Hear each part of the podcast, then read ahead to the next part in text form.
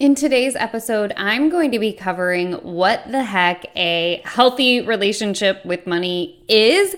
It's a question or concept that I talk about a lot, but I realize I don't know that I've ever actually defined what a relationship with money is. In today's episode, we're going to cover what a relationship with money is, what an unhealthy relationship with money is, some common mistakes I see when working on money relationships, and some tips or steps you can take to heal your relationship with money.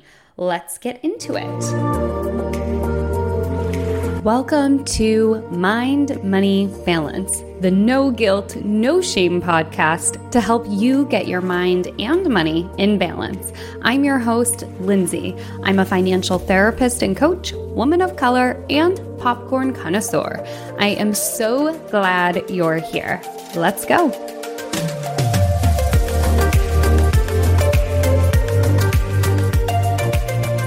All right, so a relationship, just to rewind it back to grade school a little bit here, a relationship is anything in the way of the way that two concepts objects or people are connected. So when it comes to the way you have a relationship with money, it's really how you are connected to money or how you are engaging with money. In other words, how you think and feel when it comes to money. And if you're not sure about it, think about your relationship with other inanimate objects in your life. Things like what's your relationship with food like? What's your relationship with movement like? What's your relationship with work like?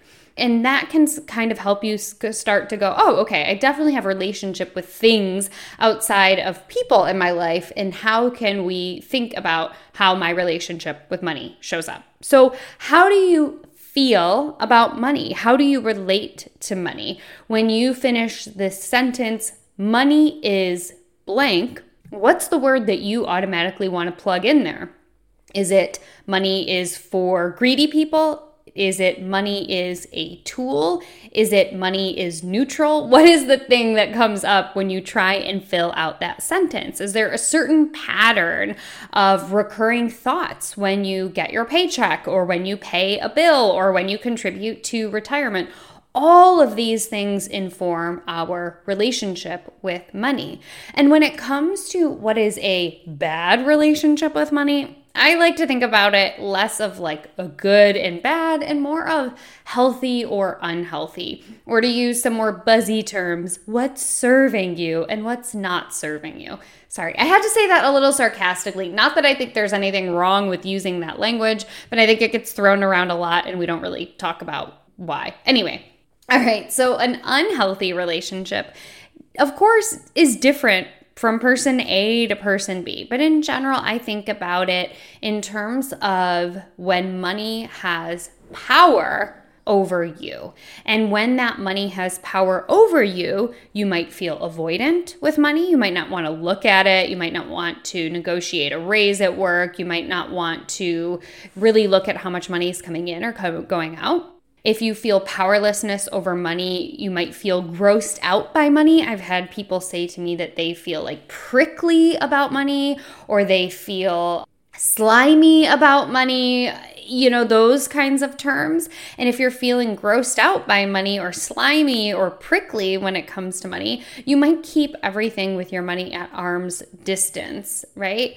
And of course, I'd be remiss to talk about having an unhealthy relationship with money if I didn't talk about financial anxiety, feeling nervous, on edge, or worried when it comes to our relationship with money. So if you're experiencing a bad relationship with money or an unhealthy relationship with money, it might be preventing you from taking empowered action toward creating a healthier or more balanced relationship with money. And I want to talk about balance just super, super quickly here.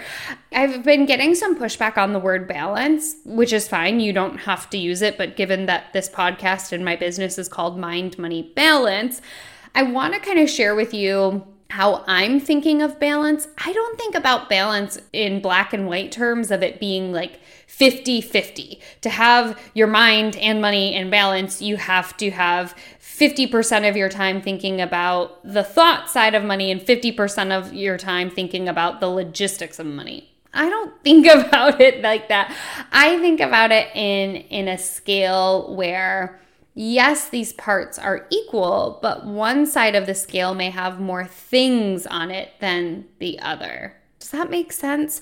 Or maybe a better way to look at it is rather than it being like a two legged stool that just like automatically falls over, it's a three legged stool or a four legged stool. There are more things providing support and providing you with security than just how you feel about money and the logistics of money. Does that make sense? If not, DM me. I'll answer it hopefully in a more clarified way. Anyway, so coming back to having an unhealthy relationship with money, the biggest thing I see is that people drink the Kool Aid that personal finance people throw at them, which is if you have a budget, then you'll have a good relationship with money. Or like if you earn more money, you won't avoid your money. And that's just like unequivocally not true making more money, having a budget, investing, check, check, check. Yes, those are like good things to do on the surface. But if you don't cultivate the feelings around money, you're not going to fix a unhealthy relationship with money, right? We have to work on the way we think and the way we relate to money in addition to the things that we are literally doing with money right? So if I'm a person who's been drinking all the personal finance Kool-Aid and I'm like, I just have to like get my YNAB down, my you need a budget down. I just need to like zero out my dollars every month. Yes, that might help you to feel more empowered about making financial decisions. But if you feel constricted following a system like that, it's going to be hard to stick to it. It's going to be hard to negotiate for a raise if you automatically go. Negotiating for a raise is asking for more money, and asking for more money is supporting the system of capitalism. And I'm I'm opposed to the system of capitalism. And Sonya Renee Taylor reminds us that capitalism is different than money. Capitalism, in her words, I'm paraphrasing, is a system in which a small number of people profit off of exploited labor. Money, on the other hand, is a tool. It's a neutral means of exchange. And we've had versions of money or bartering since the dawn of humanity, right? So, when it comes to earning more money, I like you to think about it as keeping the door propped open for others behind you. When you're negotiating a raise at work or raising your fees, if you are self employed, that makes it easier for the next person who comes along to have a higher salary or to charge a more sustainable fee. Okay.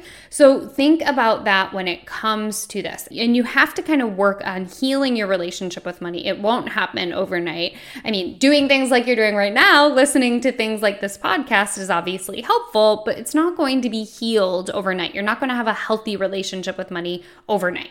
So here are some general tips I want for you to think about as you work on healing your relationship with money. And, and healing meaning having a healthy relationship with money, whatever that looks like for you. First up, examine your money story. How did you get to where you are in believing that money is good or bad or evil or great? We cultivate our relationship with money with our money stories, which are some of the first experiences we have as children with money. Remember that psychology says that most of us develop our relationship with money by the time we're about eight years old. So, what was going on in your early childhood? What was appropriate to talk about in the household? Did you talk about our parents are going to work or did you hear your parents or caregivers fighting about money? If you asked for money for lunch money was it just a given or were you told we can't afford that what was the general tone or the general feeling when money was discussed in your household? That's going to help you start thinking about why you do what you do now with money and thinking about it with compassion which leads me to the second thing which is forgiving past money mistakes, whether they were real money mistakes or perceived money mistakes. We cannot heal our relationship with money if we're still carrying this bag of rocks behind us that is our money guilt. So start working on saying, I made a mistake. My mistake doesn't define me. Okay.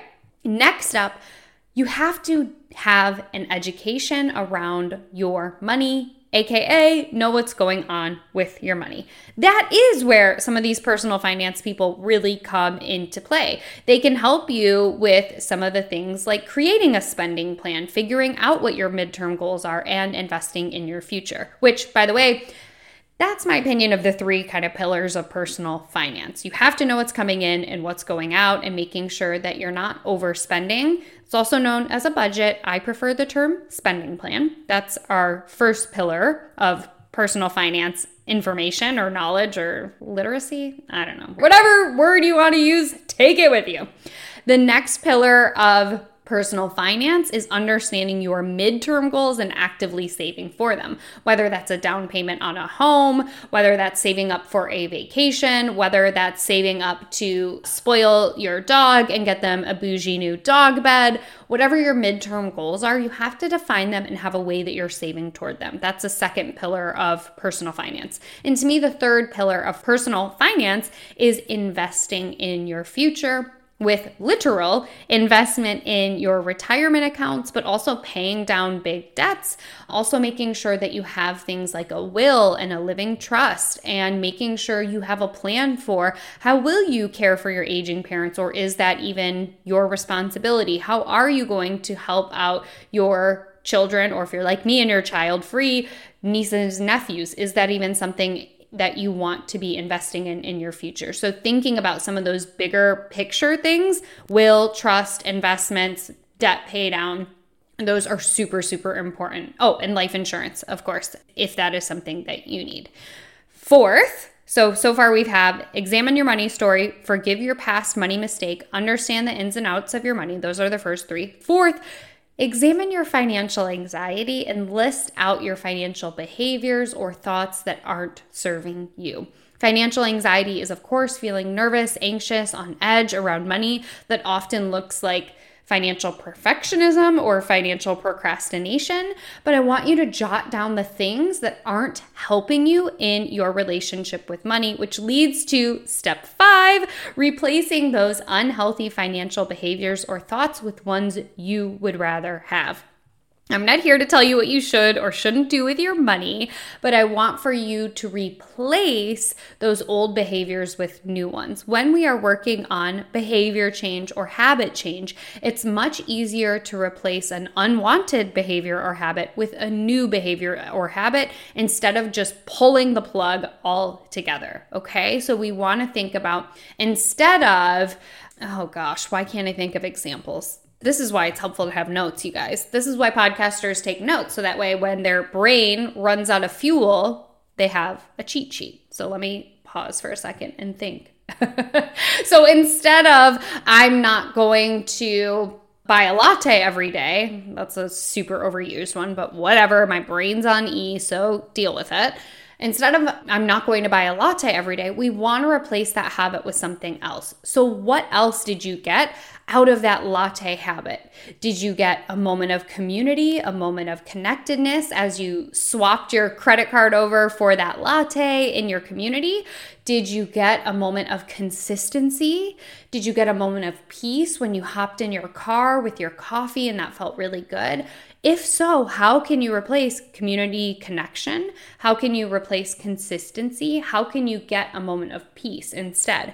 Maybe that means when you make your coffee in the morning, replacing some of those rituals with like putting on some soothing music or some energetic music if that feels good to you. Maybe that means cultivating other ways to be connected in your community outside of that barista exchange. Do you see what I'm saying? So instead of just saying, I'm not going to buy the latte, think about what else are you getting out of that latte purchase and how can you replace it with something else? Okay? Cool. Finally, plan for mistakes and setbacks. That is number six. Don't think that it's all going to be smooth sailing as you create a healthy relationship with money and heal your unhealthy relationship with money the path to healing in general is not linear, right? It doesn't go from A to Z immediately. There's a lot of step backs, there's a lot of backwards and forwards, two steps forward, one step back, all that good stuff as you work on healing your relationship with money. So be kind to yourself when you make a mistake because you're a human. You're going to make mistakes. So let me recap these six steps really quickly. I did take notes here. One, examine your money story. Two, forgive past or real money mistakes. Three, understand the basics of personal finance and how they apply to you. Four, take a look at your financial anxiety and jot down the financial behaviors or thoughts that aren't working for you. Five, replace those old unhealthy financial behaviors with new ones or find a way to kind of replace what you are taking away and plan for mistakes and setbacks. That is just a part of any sort of healing journey. Cool? If you are going to take any of these steps, DM me and let me know. Screenshot this episode and tag me out on Instagram at Mind Money Balance if that feels good to you. And if you loved this, I want to remind you that I wrote a book, The Financial Anxiety Solution, that talks about all of this good stuff about our relationship with money, about replacing habits. All of that is available for you in a workbook. I highly recommend snagging it from your favorite local realtor realtor, book realtor, bookstore. Yep, that is a word. and supporting the bookstores in your community. Until next time, I'm Lindsay, and I'll see you right here. Neither the host or guests are rendering legal, accounting, clinical, medical, or other professional information. If you want professional help, please seek it out.